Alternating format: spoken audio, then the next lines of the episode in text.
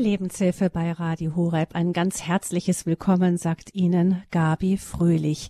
Wir schauen heute auf das christliche Menschenbild und die christlichen Wurzeln Europas und damit auch unserer Gesellschaft. Unsere Gesellschaft steht ja seit einigen Jahren, ich weiß nicht, ob das auch Ihr Eindruck ist, meine irgendwie Kopf. Wir hatten uns daran gewöhnt, in Zeiten der Ruhe und des Friedens zu leben und dann plötzlich Jahre, in denen alles durcheinander ging, und wir fragen uns, wo ist unser Fundament? Wo steht unsere Gesellschaft? Auf welchen Säulen, auf welchen Füßen, auf welchem Fundament steht sie? Und genau das wollen wir heute in der Lebenshilfe betrachten mit Michael Rack. Er ist Journalist und er ist Leiter und Gründer der Agentur Racks Domspatz, und er ist uns zugeschaltet heute aus dem schönen Allgäu. Herzlich willkommen, Michael Rack. Schön, dass Sie mit dabei sind. Ja, guten Morgen, liebe Frau Fröhlich, und ein herzliches Grüß Gott Ihnen, liebe Hörerinnen und Hörer.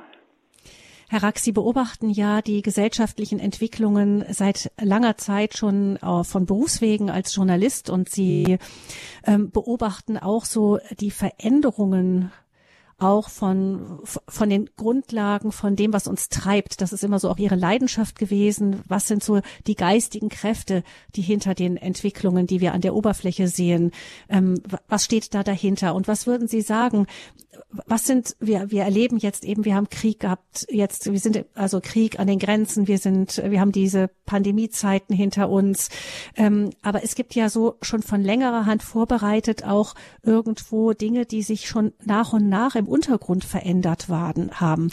Wann würden Sie sagen, sind Sie so ein bisschen aufmerksam geworden?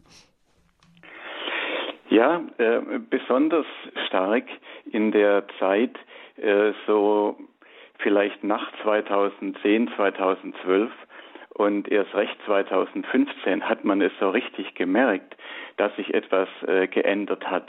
Natürlich waren die Entwicklungen schon lange vorher absehbar.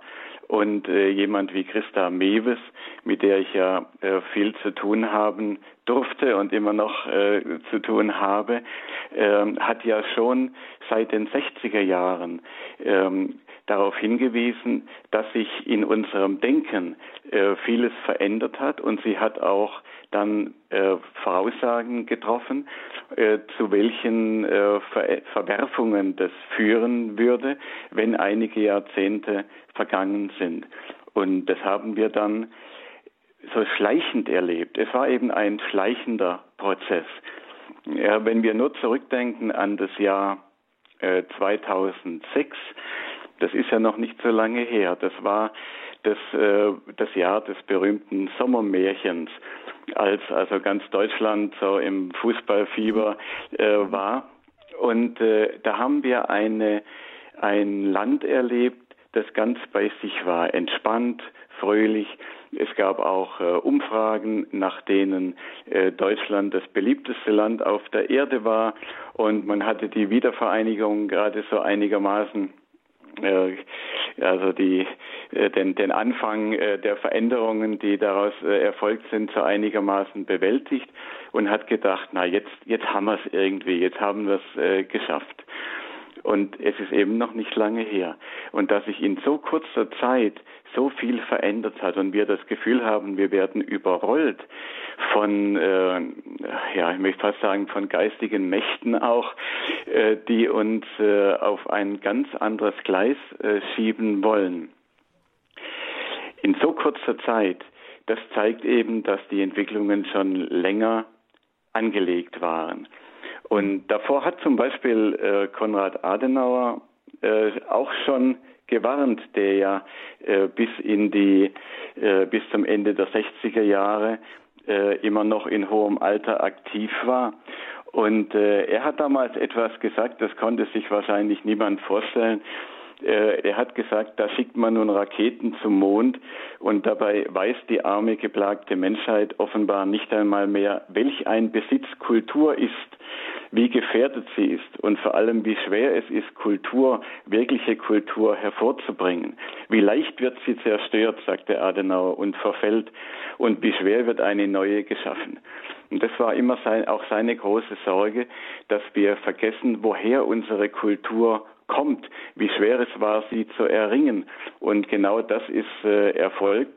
Und heute gibt es kaum mehr eine Ahnung davon, wodurch unsere Kultur aufgebaut ist, nämlich im Wesentlichen auf dem christlichen Menschenbild, das über die Jahrhunderte hindurch seine Kraft entfaltet hat, gegen Widerstände, gegen andere Kräfte, die auch eingewirkt haben. Aber nach und nach hat sich eben viel durchgesetzt vom christlichen Menschenbild. Und das hat eben dazu geführt, dass diese christliche Kultur hervorgebracht wurde. Aber wenn das Christentum dann zurückgeht und man diese Wurzeln nicht mehr kennt, dann ist es kein Wunder, dass wir dann auch erste Zeichen des Kulturverfalls erleben. Die christlichen Wurzeln sind die Basis. Das haben wir lange geglaubt hier im Abendland. Inzwischen wird das ja teilweise bestritten. Wir erinnern uns daran, dass es Diskussionen darum gab, auch vor gar nicht langer Zeit wieder, darf ein Kreuz jetzt in einem Saal sein, wo politische Entscheidungen getroffen werden und so weiter. Da gibt es manchmal eine Diskussion, die immer wieder aufflackert zu dem Thema. Und Sie sagen, Herr Rack, wir dürfen das nicht vergessen, dass wir auf dem Christentum stehen. Wir sagen ja, in Krisenzeiten merkt man ja auch, wo man steht, nicht? Also ob jemand Resilienz hat oder ja, menschlichen, sagt man Resilienz, oder ob man eine Verbindung, eine Ehe, eine Gesellschaft krisenfest ist und auf guten Fundamenten steht. Das merkt man eben, wenn die Krise kommt. Vielleicht, Herr Rack, kann Krisen auch eine Chance sein, das wieder zu entdecken? Ja, sicher sind sie das. Aber es gibt eben keinen Automatismus in diese Richtung. Es gibt überhaupt keinen Automatismus, was die Entwicklung von Kulturen angeht. Und das ist vielleicht wichtig, darauf gleich hinzuweisen. Denn es gab ja vor 100 Jahren ungefähr das Buch, der Bestseller, damals von Oswald Spengler, Der Untergang des Abendlandes. Und da lag die Theorie zugrunde, ja, mit Kulturen, da ist es eben so wie mit Pflanzen auch. Die werden gesät irgendwann, die haben ihre Blütezeit und nach verfallen sie dann als eine Art Naturgesetz. Und viele Christen werden auch davon gelähmt, dass sie das im Hinterkopf haben. Und sie sagen sich, naja, also unsere christliche Kultur, die hat eben jetzt auch ihre Zeit gehabt und jetzt wird sie eben durch etwas anderes ersetzt. Aber die katholische Kirche ist dem immer entgegengetreten. Und gerade Papst Benedikt XVI. Jetzt hat ja immer wieder darauf hingewiesen, dass das nicht die katholische Auffassung ist, denn eine Kultur ist eben kein Naturphänomen, sondern eine Kultur ist ein Phänomen des Geistes, ist ein Ergebnis eines bestimmten Denkens. Und weil Kultur eben vom Geist kommt, unterliegt sie nicht einem Naturprozess. Und so hat Papst Benedikt gesagt, wenn Kulturen untergehen, und ich glaube, es war ursprünglich der Universalhistoriker Toynbee, der das gesagt hat, und Papst Benedikt hat ihn zitiert, wenn Kulturen untergehen, dann nicht, weil das ein natürlicher Prozess ist, sondern sie begehen Selbstmord. Und da sind wir dabei. Wir sind in diesem Prozess, unsere Kultur langsam selbst zu zerstören, ohne dass wir eine neue haben. Ich habe jetzt gerade diese Woche etwas gelesen von einem viel gelesenen Blogger, Duschan Wegner, der also dem Christentum mit Sympathie, aber auch mit Distanz gegenübersteht. Und er sagt, wir ahnen, auch wenn unser Glaube nur theoretisch ist, wir ahnen, dass etwas sehr Wichtiges verloren ginge, wenn wir das Christentum aufgeben würden. Wir haben noch nicht einmal begonnen zu begreifen, was verloren ginge, wenn uns das Christentum geraubt würde, wenn wir es uns nehmen ließen, wenn wir es leichtfertig drangeben. Ihr geht, sagt er denen, die also vom Christentum als Wurzel unserer Kulturen nicht mehr viel halten, ihr geht mit dem Christentum um, als hättet ihr ein zweites im Kofferraum. Das fand ich eine schöne Formulierung. Genauso ist es. Nicht? Als hätten wir, es wird ja oft gesagt, wir haben keine zweite Welt in Reserve und deswegen müssen wir also schauen, dass die Schöpfung nicht zerstört wird durch irgendwelche menschlichen Einwirkungen. Aber es ist viel, viel wichtiger und viel entscheidender, dass wir die Kultur eben auf ein solides Fundament stellen, denn wir haben nicht ohne weiteres so etwas in Reserve wie das Christentum. Das sehen wir ja, wenn wir in die Welt schauen, wie sich andere Kulturen entwickelt haben in den letzten Tausenden von Jahren. Ja, da haben wir allen Grund, das Christentum als Grundlage der Kultur erst dann aufzugeben, also wenn das überhaupt jetzt in Frage käme, erst dann aufzugeben, wenn wir etwas Besseres in der Hinterhand hätten. Und das haben wir eben nicht. Gucken wir mal vielleicht auf ein paar einzelne Punkte von dem, wo Sie sagen, Herr Rack, das ist wirklich, das sind christliche Wurzeln. Das hat uns die christliche Kultur gebracht. Das halten wir heute für völlig selbstverständlich. Aber wenn wir uns von den Quellen abschneiden, dann kann das sein, dass da eine Wüste entsteht. Also was zum Beispiel sind christliche Entwicklungen? Prägungen. Ja, also da müsste man natürlich jetzt eine Woche drüber sprechen, aber ich will nur zwei Dinge vielleicht herausgreifen. Das eine ist die Entwicklung der Nächstenliebe mit all den Folgen für unser Sozialleben, unser soziales Zusammenleben. Die Leute denken heute, als Jesus Christus gekommen war und dann die Christen nach Europa gekommen sind, im Gefolge des heiligen Paulus und dann also allmählich die europäische Kultur durchwirkt haben. Die Leute denken, ja, da sind sie halt dann sozusagen in eine andere Kirche gegangen. Da haben sie halt was anderes geglaubt, an einen Gott, der irgendwie anders heißt. Aber es gibt eben nur noch wenig Wissen darüber, wie die Welt der Antike aussah und wie sie sich durch das Christentum geändert hat.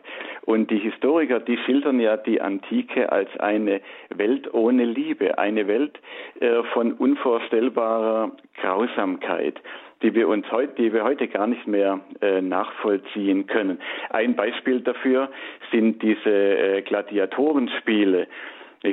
Man besichtigt ja noch die Ruinen des Kolosseums in Rom, aber nur wer also zum Beispiel den Film Ben-Hur noch in Erinnerung hat, wie sicherlich viele unserer Zuhörer, früher kam das sehr oft, hat noch eine Vorstellung, wie gnadenlos, wie grausam diese Gladiatorenspiele waren. Und das Interessante ist, Es ist kein einziges historisches Zeugnis überliefert, dass irgendjemand gegen diese Gladiatorenspiele protestiert hätte.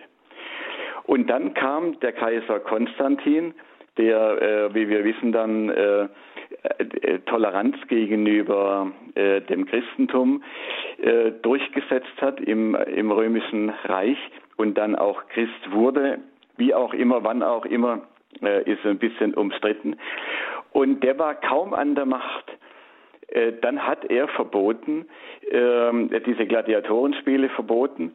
Und er hat zum Beispiel verboten, die Gesichter von Kriminellen, die als Gladiatoren in diese Arenen geschickt wurden oder auch als Arbeiter in die Bergwerke, mit dem Brandeisen zu markieren. Und er hat auch das Brennen der Gesichter von Sklaven verboten, gegen das es damals überhaupt keinen Widerstand gab. Und zwar mit der Begründung, dass das menschliche Gesicht ein Widerschein, ein Bild der himmlischen Herrlichkeit sei. Also sobald das christliche Menschenbild da war und im Bewusstsein der Menschen verankert, nämlich mit dem Menschen als einem Spiegelbild Gottes auf der Erde, war es einfach nicht mehr möglich, so etwas zu machen, dass man Brandzeichen in die Gesichter von Menschen gab. Und wir denken ja zum Beispiel auch, dass so etwas wie Mitleid eine natürliche menschliche Regung sei. Ja, jeder hat das doch von Haus aus. Aber damals in der antiken Welt, im alten Rom und auch im alten Griechenland, war es eben keineswegs selbstverständlich, dass die Menschen Mitleid hatten mit solchen, die eher ebenfalls Menschen waren und die von wilden Tieren zerrissen wurden in der Arena. Wir denken, dass es selbstverständlich ist, wenn jemand auf der Straße liegt und da vor sich hin vegetiert und stirbt, vielleicht auf der Straße, dass man dann hingeht und dem Betreffenden hilft und sich nur mal erkundigt, wie es ihm denn so geht oder so. Aber das ist in anderen Kulturen überhaupt nicht selbstverständlich gewesen und bis auf den heutigen Tag nicht.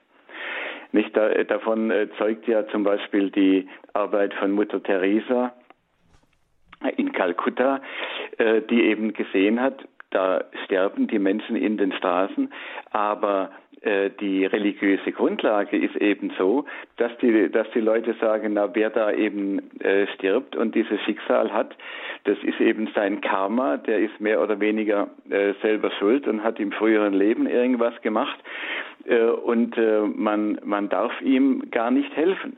In China ist eine große Debatte im Gang, genau über solche Phänomene, dass also Kinder überfahren werden oder irgendjemand auf der Straße und niemand hilft und man sucht nur nach Verwandten, weil eben die Kultur sehr stark von Konfuzius geprägt ist und der hat schon Nächstenliebe auch verkündet, aber bezogen eben vor allem auf die eigene Familie und nicht auf Menschen, die man gar nicht kennt.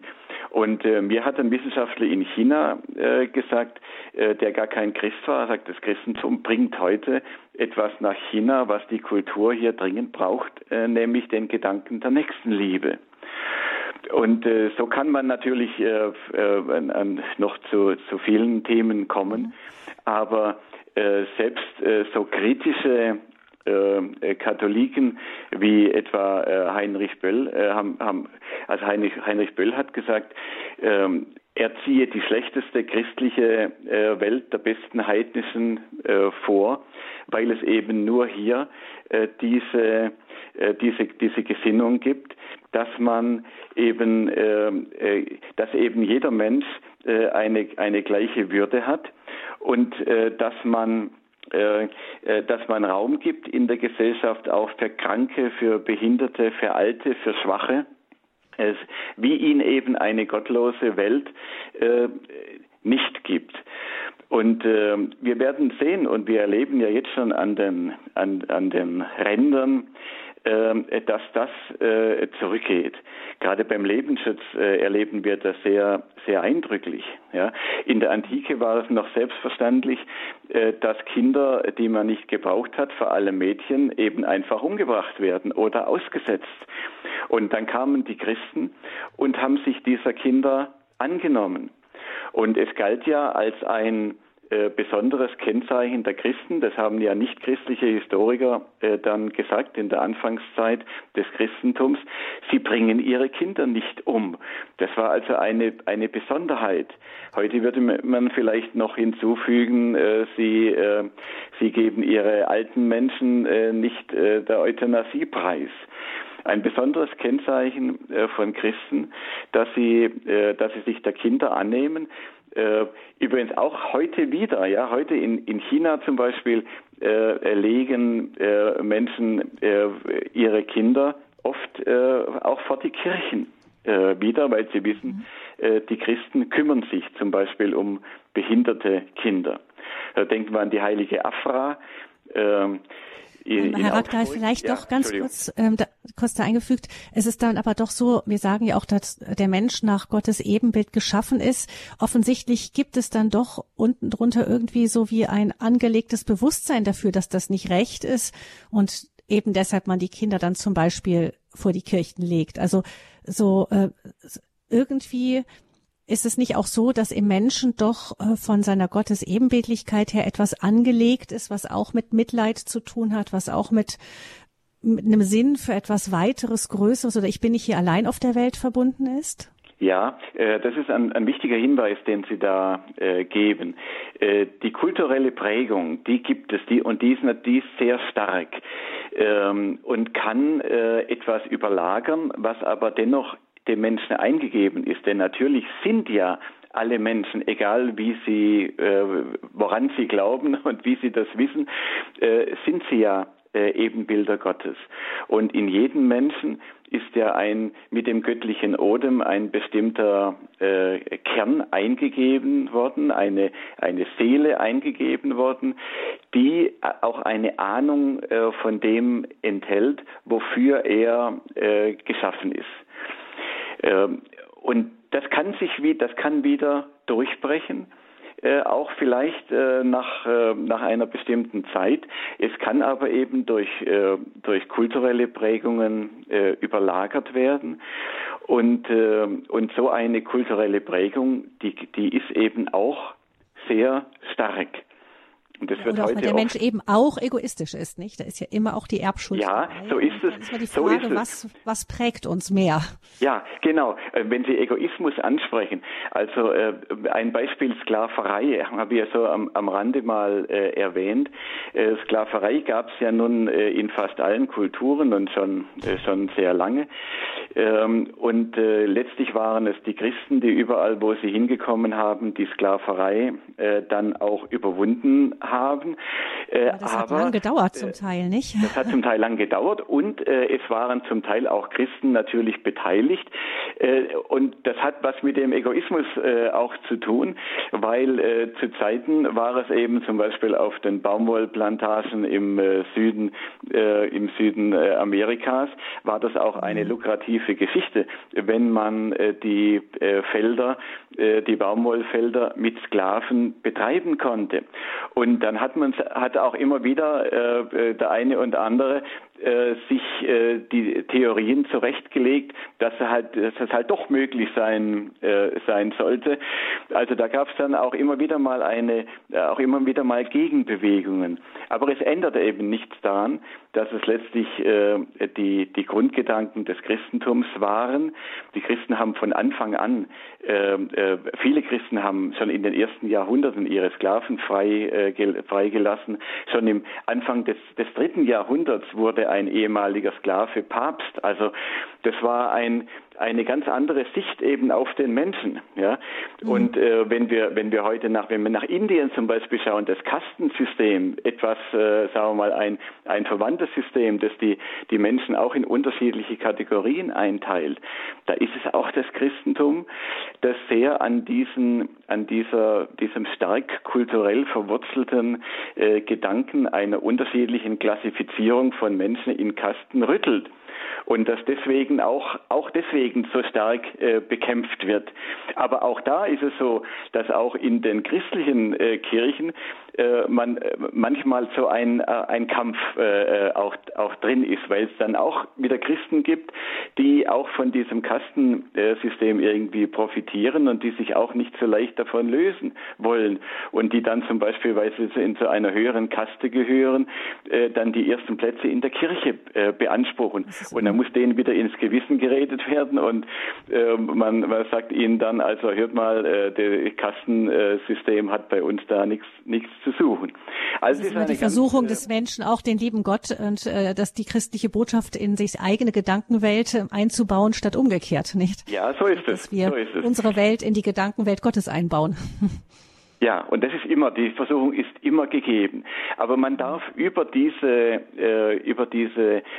Phänomene, die dann auch dazu führen, dass sich zum Teil Christen in der Geschichte nicht an die Vorgaben der Lehre von Jesus und der Heiligen Schrift gehalten haben, darf man nicht vergessen, dass es eben dass die Urkraft, die Gesellschaft dann auf die Dauer eben doch umgestaltet haben, eben aus dem Christentum kommt.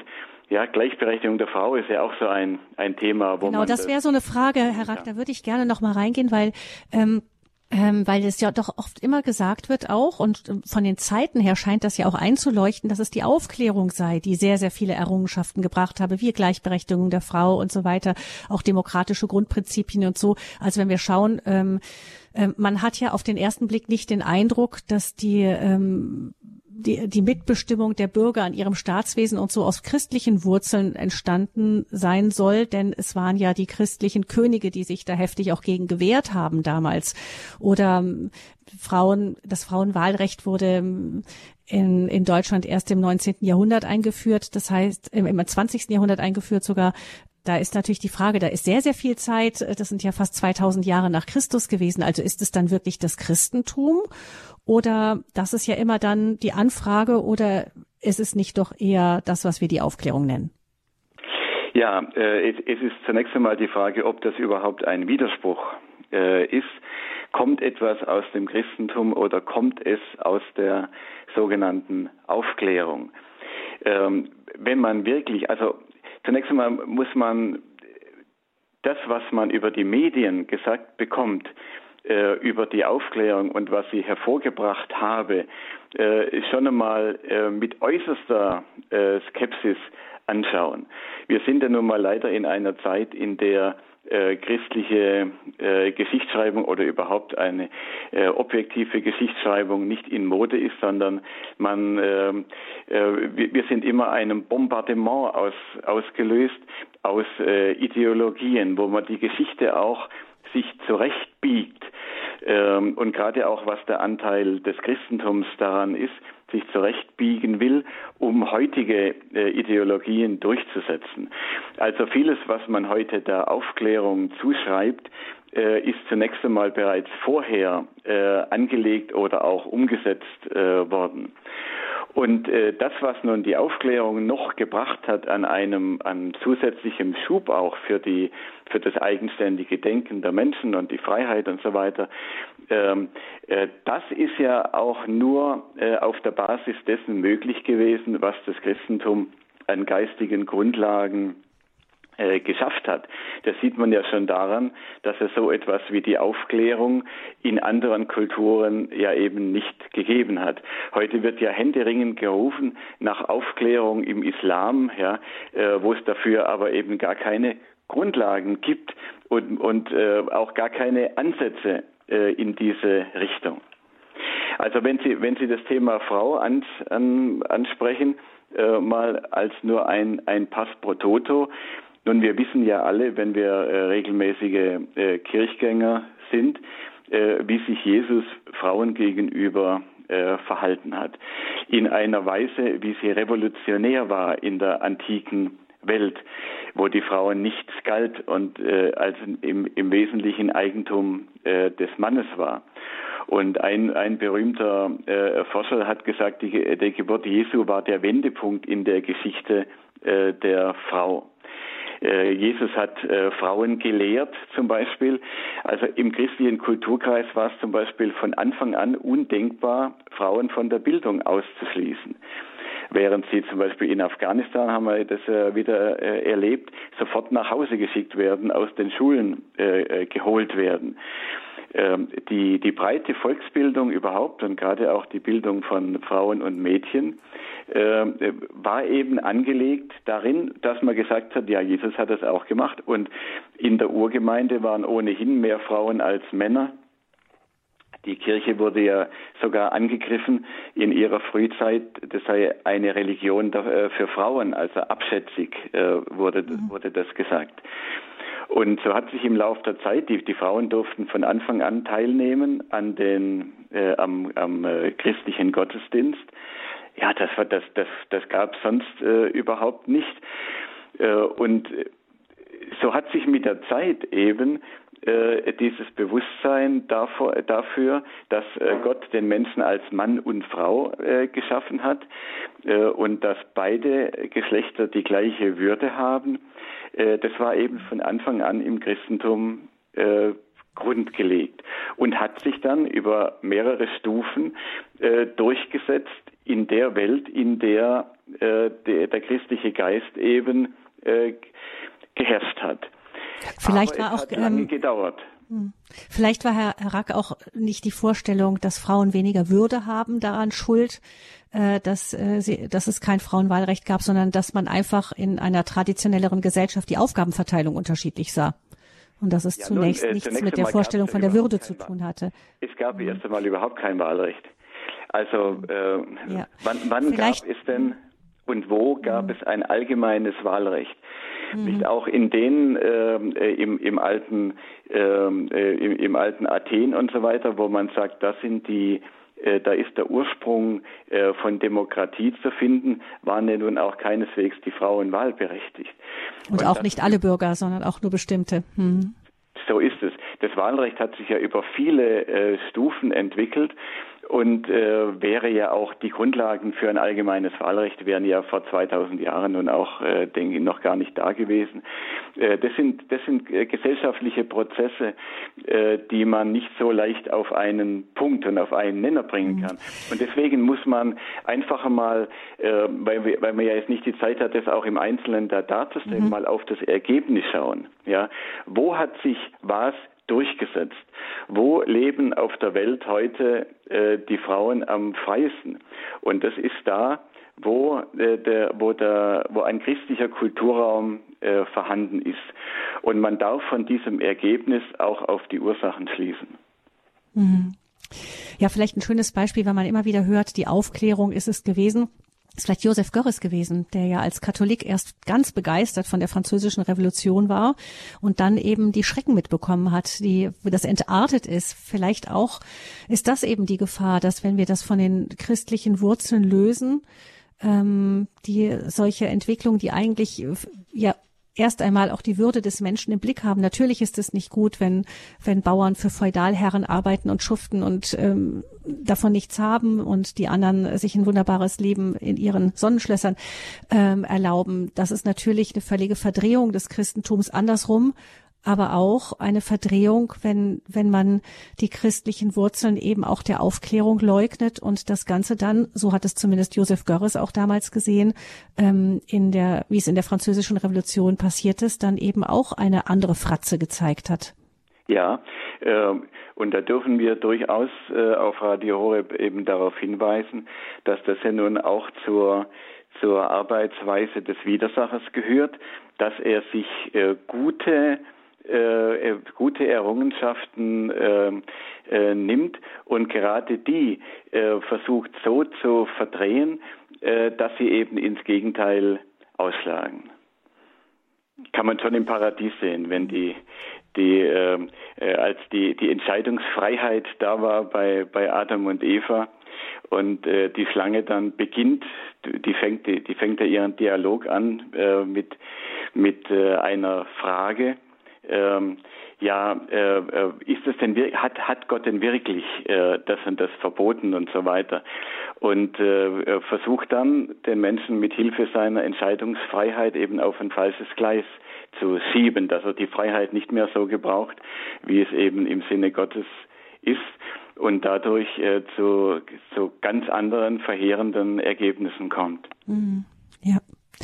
Das christliche Menschenbild und die christlichen Wurzeln Europas. Wir haben ein bisschen in die Geschichte hineingeschaut, um diese Wurzeln freizulegen. Mit Michael Rack. Er ist Journalist und Leiter der Agentur Racks Domspatz. Wir möchten natürlich auch hören, liebe Hörerinnen und Hörer, was Sie zu dem Thema denken. Vielleicht haben Sie auch Fragen an Herrn Rack. Sie können gerne anrufen unter 089 517 008 008. Noch einmal die Hörernummer, die führt zur Lebenshilfe mit dem Thema das christliche Menschenbild und die christlichen Wurzeln Europas. 089 517 008 008. Und nach einer Musik geht es dann gleich weiter im Gespräch mit Michael Rack und hoffentlich auch mit Ihnen, liebe Hörerinnen und Hörer.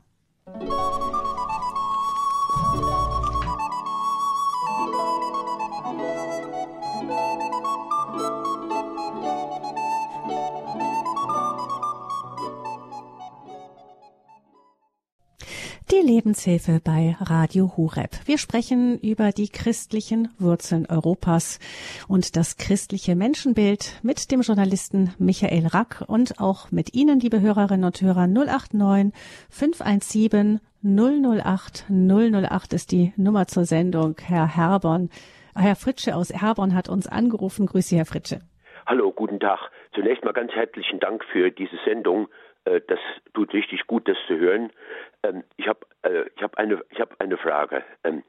Wenn jetzt so ein Berghang ins Rutschen gerät oder eine Lawine und man steckt da drin, da kann man ja auch nicht die Lawine oder den Berghang, der ins Rutschen gerät, aufhalten dagegen. Denn das, was Sie beschrieben haben, ist ja eine großflächige Bewegung im ganzen christlichen Bereich.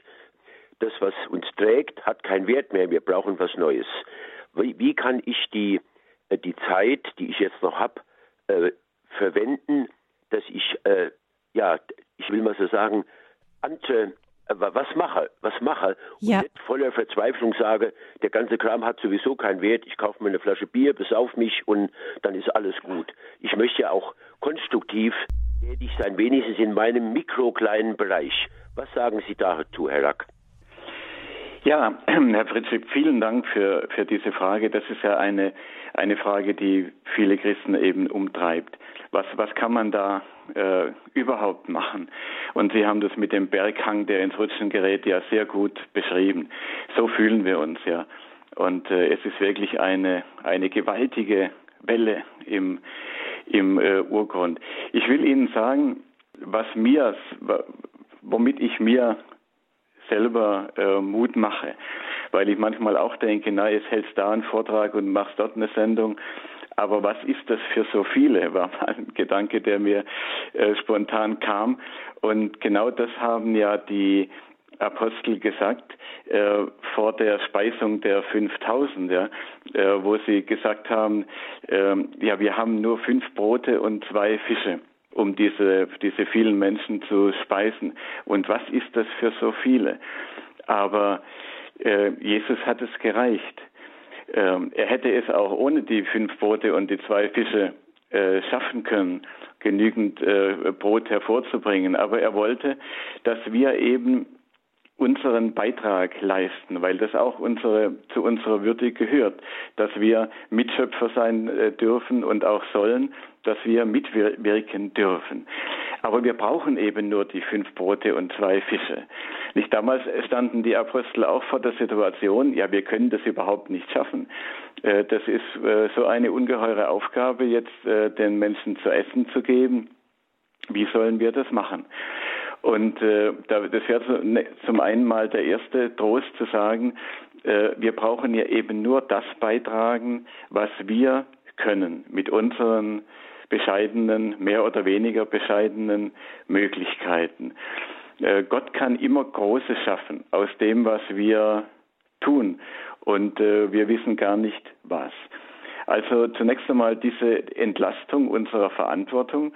Wir haben eine Verantwortung, das zu tun, was wir können, aber wir dürfen es dann Gott überlassen, was er daraus macht. Und das zweite hoffnungmachende, mutmachende Element, das mich trägt, ist ein Wort von Robert Spaemann, dem großen katholischen Philosophen. Der wurde gefragt, genau die Frage, die Sie sich auch gestellt haben, wir können doch gar nichts mehr tun gegen diesen Verfall unserer Kultur. Wir können das doch höchstens noch aufhalten. Nur noch aufhalten. Und dann hat Robert Spaemann gesagt, ja, was heißt denn nur noch aufhalten? Wenn wir etwas aufhalten, dann geben wir erstmal noch eine Möglichkeit, neu nachzudenken und dass neue Entwicklungen Raum greifen können. Kommt Zeit, kommt Rat. Wer weiß, was in der gewonnenen Zeit passiert. Und selbst wenn am Ende dann doch alles untergeht, sagt Robert Spaemann, dann haben wir wenigstens noch etwas mehr gute Lebenszeit für viele Menschen gewonnen. Und deswegen sagt er, aufhalten ist alles. Nur aufhalten ist falsch zu denken, sondern wir halten erst einmal auf und dann schauen wir, was Gott vielleicht in der verbleibenden Zeit macht. Und schließlich möchte ich noch sagen, wir sehen jetzt natürlich die negativen Entwicklungen sehr stark vor unseren Augen. Aber wir sehen positive Entwicklungen, die parallel laufen und die vielleicht auch erst nur kurz vor dem Durchbruch stehen. Die sehen wir weniger, weil sie uns auch in unseren Leitmedien nicht gezeigt werden. Zum Beispiel, dass seit der Jahrtausendwende gerade seit der Jahrtausendwende in der Generation der sogenannten Millennials viele gute Entwicklungen auf dem Weg sind, die so schleichend sind, sodass wir sie kaum wahrnehmen. Zum Beispiel, dass die Zahl der Ehescheidungen signifikant zurückgegangen ist, was nichts zu tun hat mit einem Rückgang der Zahl der Eheschließungen. Die sind nämlich gar nicht zurückgegangen in den letzten Jahren. Oder dass in einem Prozess auch schon seit etwa 20 Jahren die Abtreibungen zurückgehen, obwohl gerade im letzten Jahr es wieder einen kleinen Anstieg gab, aber der langfristige Trend ist ein ganz anderer. Und je jünger die Generation der Frauen ist, die Jahrgänge der Frauen sind, desto weniger Abtreibungen gibt es. Es gibt kaum noch Ärzte, signifikant zurückgegangen, die Zahl der Ärzte, die überhaupt noch bereit sind, Abtreibungen vorzunehmen. Es gibt einen ganz starken Trend, sagen Zukunftsforscher, wieder in Richtung Familie, in Richtung stabile Lebensbeziehungen. Und es ist auch eine Zeit einer Chance für die Kirche, in einer Zeit, in der die Fundamente bröckeln, wieder gerade deutlich zu machen, was eben das tatsächliche gute Fundament unseres Zusammenlebens ist. Und vielleicht, wenn die Kirche da wieder klarere Kante zeigen würde und auch die Christen, der einzelne Christ in seinem persönlichen Umfeld, wieder mehr, noch profilierter christlich leben würde und zeigen würde, was eben ein Leben nach christlichen Grundlagen ist, dann könnten wir vielleicht in den jüngeren Generationen wieder Kräfte gewinnen. Und das Letzte, was ich jetzt so direkt dazu sagen will, Papst Benedikt hat gesagt, immer wenn eine Gesellschaft, das hat es auch im Anschluss an diesen großen Historiker Toynbee, hat gesagt, wie immer wenn eine Gesellschaft am Scheideweg ist, wenn es also darum geht, in welche Richtung wir jetzt marschieren. Da sind es Minderheiten und oft kleine Minderheiten. Er sprach dann von kreativen Minderheiten, die den Ausschlag geben. Und Papst Benedikt hat direkt uns Christen ja aufgerufen, wir sollen eine solche kreative Minderheit sein. Und da genügt es, wenn das 3% sind in einer Bevölkerung oder 5%. Und wir sind immer noch mehr, die in einer Zeit, wo vieles in die Brüche geht und wo die Menschen das Gefühl haben, ja nicht nur die Christen, das Gefühl haben, wir leben auf Treibsand. Jetzt müssten die Christen sich klar bekennen. Es müsste viel mehr Vorträge zu dem Thema geben, christliche Wurzeln Europas. Es müsste Kreise geben in den Vereinen, die sich regelmäßig treffen, darüber unterhalten, was sind denn unsere Grundlagen und was können wir denn als Christen jetzt beitragen in dieser Situation. Und da wäre noch viel mehr möglich. Ja, wenn also das heißt, Herr Rack, Sie sagen, dass die eben, wenn wir uns bewusst sind, dass wir eine kreative Minderheit sind, dann können wir auch eben wieder von unten wieder die an der Basis mitbauen.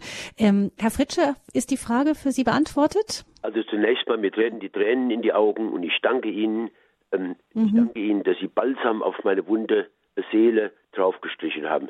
Ganz herzlichen vielen Dank, Herr Fritsche, für Ihren Anruf, für Ihre Frage. Dankeschön. Dann würde ich gerne Frau Mühleck, die Leitungen sind belegt, Frau Mühleck aus Lautebach mit hineinnehmen in die Sendung. Grüße, Herr Mühleck, Entschuldigung, aus Lautebach mit hineinnehmen. Grüße Sie. Ja, Mühleck, mein Name, aus dem schönen Marienwallfahrtsort Laudenbach im Main-Tauber-Kreis, ungefähr bei Bad Mergentheim. Und ich möchte da mal auf was eingehen. Und da habe ich jetzt auch am letzten Wochenende in einem Seminar von der katholischen Erwachsenenbildung über so sinngemäß Philosophie, auch für die Zukunft, da mal auf einen Aspekt eingehen. Ich bin gezeichnet durch diverse Krankheiten, muss mich da mit vielerlei Themen diesbezüglich befassen und dann ist so auf der Ausrichtung, was ist erstrebenswert oder was begegnet einem, mehr oder weniger zwangsläufig, dann auch mal so mit einbezogen worden, was bedeutet anthroposophische Medizin oder die anthroposophische Weltanschauung allgemein. Und dann stößt man dann bei genauerer Betrachtung dann auch mal auf sowas, dass wenn jetzt jemand heutzutage krank wird, dann wird es oft in der Art und Weise so interpretiert, dass es angelegt ist über Wiedergeburt, also als Ausdruck dessen, dass wie im Mittelalter oder vielleicht auch noch weiter in die Antike zurück ein Mensch mit also anderer Herkunft, nicht einmal vom selben Stammbaum oder nicht aus derselben Vorfahrenschaft, also ein Herr Kurt Müller irgendwo aus Ort XY, der dann mal Fehlverhalten im Leben hatte und diese Krankheit dann heute in einem anderen Menschen sich... Also Sie meinen, Herr Mühleck, dass diese Gedanke auch in anderen, also in bestimmten Weltanschauungen, also Gedanke der Seelenwanderung zum Beispiel in nichtchristliches Gedankengut, in auch moderneren Weltanschauungen auch wieder zum Vorschein kommt? Ja, so der Art. Und eben das jetzt so, da ja ein hoher moralischer Anspruch besteht, Anthroposophie, das ist jetzt so eine Weiterreifung zu dem in Anführungszeichen üblichen, was so konventionell bei uns so sich etabliert hat und also daraus sozusagen nochmal über dem Ganzen steht, also so wie noch eine höhere Erkenntnisgewinnung, wie sich da was noch genauer verhält in solchen Situationen und da kann ich nicht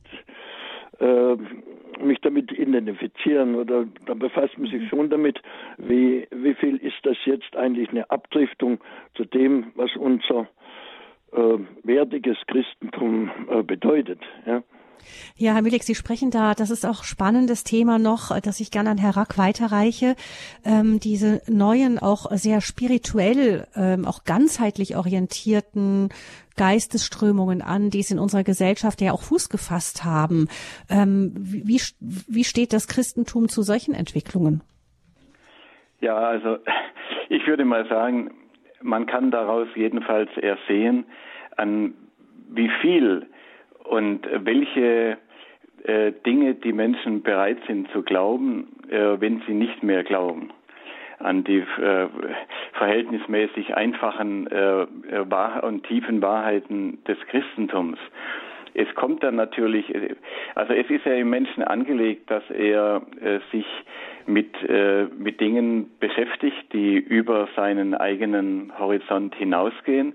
Und das ist ja auch gut so, und dass er versucht, hinter die Dinge zu kommen. Das dürfen wir ja, dafür haben wir ja auch unseren Verstand und unsere Vernunft. Man muss aber eben sehr kritisch bleiben gegenüber allem, was an neuen Strömungen kommt. Es kann etwas Positives mal drin sein, aber besser, man beschäftigt sich, würde ich sagen, mit dem, was das Christentum lehrt, auch zu dem Thema Krankheit und Gesundheit, als dass man solchen Theorien folgt. Denn was soll daraus kommen? Was soll es nützen? Warum soll es so sein, dass jemand heute eine Krankheit zu tragen hat für das Fehlverhalten eines anderen irgendwo anders? Es hilft vielleicht, hat mancher das Gefühl, dafür eine Erklärung zu finden, die ihm die Sehnsucht, eine Erklärung zu finden, etwas, was mir die Welt erklärt, es scheint ja da zu sein. Mir scheint aber auch, Herr Rack, vor allem das, was diese Strömungen alle gemeinsam haben, zu sein, dass man die Wahrheit in sich findet, nicht? Wir tun uns sehr schwer damit, dass uns jemand von außen sagt, was wahr zu sein hat und was nicht. Ja, ich meine, es wird uns ja auch nicht übergestülpt. Wir sind ja als Christen aufgerufen, eben auch das, was die Kirche sagt und was aus der Heiligen Schrift überliefert ist, eben selbst auch zu prüfen. Ja, prüfet alles und das Gute behaltet. Ich denke, es liegt nahe, wenn wir zunächst einmal bei all diesen Fragen eben dann das prüfen, was uns überliefert ist in unserem eigenen Kulturkreis. Das, woran auch meistens unsere Eltern, unsere Großeltern, frühere Generationen geglaubt haben und worauf sie ihr Leben aufgebaut haben. Und was letztlich von dem persönlichen Zeugnis der Apostel kommt, die mit Jesus waren, die ihn erlebt haben, die wissen, dass er auferstanden ist, die das weitergesagt haben, weil sie gar nicht anders konnten. Viele haben es mit ihrem Leben bezahlt und haben nach und nach diese im Prinzip ja wunderbare, wenn auch angefochtene Kultur aufgebaut haben. Und wenn wir da zuerst einmal suchen, nützen wir unsere Zeit, glaube ich, besser, als dass wir uns zu Hexen, Schamanen, Gurus irgendeiner Richtung begeben, die irgendetwas behaupten, was ja nun auch nur sehr schwer zu beglaubigen ist. Ich höre raus, Herr Rack, dass Sie mit prüfen nicht meinen, dass wir immer ein letztes Urteil über alles fällen, sondern prüfen heißt es manchmal auch einfach durchs Leben überprüfen, ob es steht und hält. Ja, ganz genau. Nein, natürlich. Also ich gehe natürlich davon aus, als gläubiger Mensch, dass das, was Jesus gesagt hat und was die Kirche lehrt, stimmt. Und ich ziehe das in keiner Weise mehr in Zweifel. Aber ich habe eben vieles geprüft. Ja.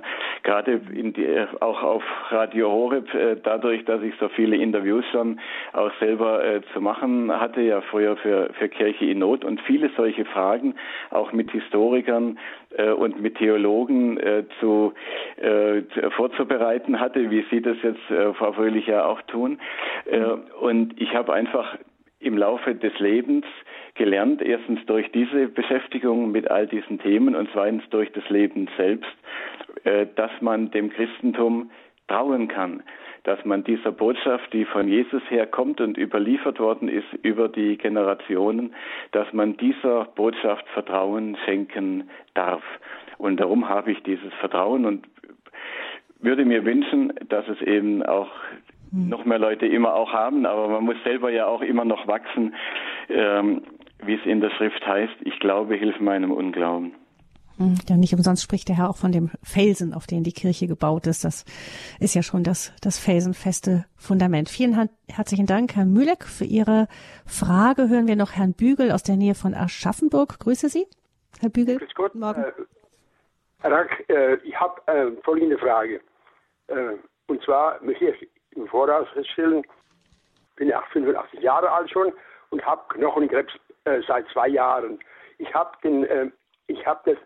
dieses Schicksal gerne angenommen, damit ich auch ein bisschen näher an Jesus herankomme. Wir dürfen uns ganz und gar auf die Vorsehung Gottes verlassen. Die christlichen Wurzeln Europas werden auch in der Gesellschaft, jetzt momentan, werden sie ziemlich zerrieben. Aber wie gesagt, der Dialog auch, was ich noch zu kritisieren hätte, von unserem Papst und andere, unsere katholischen Führer, die sich mit dem Islam annähern oder gleichschallen wollen. Das ist in Kairo die Erklärung, da wurde gesagt, dass Christus auch den Islam oder die anderen Religionen wollten. Das ist Gott hat diese Religionen nicht gewollt.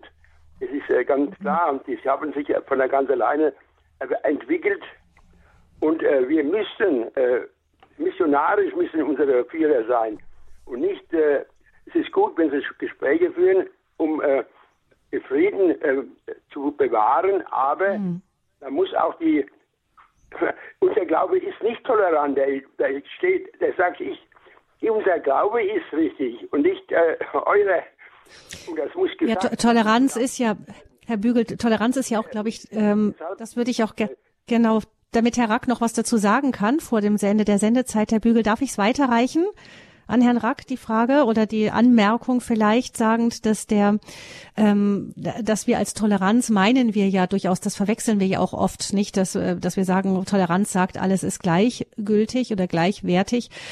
Toleranz heißt es ja, es auszuhalten, dass der andere anders ist, als ich es für richtig halte. So ist es, weil Jesus ja gesagt hat, Gott lässt seine Sonne scheinen über Gerechte und Ungerechte. Und es gibt auch andere Stellen, wo Jesus klar zum Ausdruck bringt, dass man eben nicht, also man könnte mit den schlechten Pflanzen sozusagen, mit dem Unkraut dann auch die guten mit ausreißen und so weiter. Es gibt einige Stellen, die eben zeigen, dass wir insofern tolerant sein sollen, als wir das eben auch aushalten, dass Menschen einen anderen Glauben haben. Wenn man aber sagt, Toleranz ist das Wesentliche in unserer Religion, dann setzt man Toleranz in Wirklichkeit mit Gleichgültigkeit gleich. Dann sagt man, soll doch jeder machen und glauben, was er will. Wir werden uns damit nicht auseinandersetzen, weil alles eben irgendwie gleichwertig ist. Ja, es hat die Bundeskanzlerin mal gesagt, Toleranz ist die Seele Europas. Und das ist natürlich, so ist das falsch. Sondern es ist, wie Adenauer gesagt hat, das Christentum ist die Seele Europas und die Toleranz folgt nur daraus. Toleranz hat überhaupt nur einen Sinn, wenn man eine eigene Überzeugung erst einmal hat. Toleranz an sich ist Gleichgültigkeit und im Grunde deswegen auch Lieblosigkeit den Menschen gegenüber. Wenn ich ihnen sage, glaubt doch, was ihr wollt, ja. Ist alles gleich, sind alles nur unterschiedliche Wege zum gleichen Ziel. Das stimmt nicht. Ja. Ich finde übrigens das Wichtigste, was Herr Bügel gesagt hat, wofür ich besonders danken will, ist, dass er seine Krankheit, die er hat, aufopfert auch. Und das ist ja etwas, wovon wir heute auch selten etwas hören, dass man eben auch das Leiden und die Krankheit aufopfern kann, damit Gott auch Gutes daraus wirken kann. Das liebevolle Ja zu dem Weg Gottes mit uns, nicht? Das öffnet Schleusen, denken wir auch, der Gnade auch für andere. Vielen Dank, Herr Bügel, für Ihren Anruf und auch für Ihr Lebenszeugnis, das Sie dadurch geben. Herr Rack, Sie haben von den kreativen Minderheiten gesprochen und wir hören raus, dass Sie versuchen, Ihren Teil dazu beizutragen. Sie sind viel unterwegs mit Vorträgen, auch mit ganzen Einkehrtagen und so weiter. Sie finden, liebe Hörerinnen und Hörer, die Termine von Herrn Rack auch auf der Internetseite von Radio Horeb unter horeb.org und dann im Infofeld neben dem Programm zur Sendung. Da finden Sie das oder Sie können anrufen auch unter 08328 921 110 beim Radio Horeb Hörerservice, der hat die nächsten Termine auch vorliegen, 08328 921 110. Herr Rack, Sie sind viel unterwegs, vielleicht was steht als allernächstes an? Ja, auf zwei Dinge darf ich kurz hinweisen. Zum einen vom 19. bis 21. Mai darf ich Einkehrtage machen, das heißt ein ganzes Wochenende zum Thema die seelische Hausapotheke, Lebenskunst für den Alltag. Und zwar im Haus Regina Pazis in Leutkirch. Das ist das Haus, das der bekannte Pater Hubertus Freiberg leitet. Da freue ich mich schon sehr darauf. Die letzten beiden Wochenenden gab es schon diese Seminare im Kloster Brandenburg, im Kloster Waghäusel. Beide gut besucht und kamen sehr gut an. Also schauen Sie mal nach, vielleicht 19. bis 21. Mai, Haus Regina Pazis in Leutkirch. Und unmittelbar in der nächsten Woche, das ist etwas für die Berliner, nächsten Mittwoch am 8. März gibt es einen China-Gebetsabend in der bekannten St. Clemens-Gemeinde in Berlin, St. Clemens-Kirche. Um 19 Uhr ist heilige Messe und im Anschluss halte ich einen Bildvortrag über die Situation von Kirche und Gesellschaft in China. Wunderbar. Vielen herzlichen Dank, Herr Rack, auch heute für diese Sendung Das christliche Menschenbild und die christlichen Wurzeln Europas.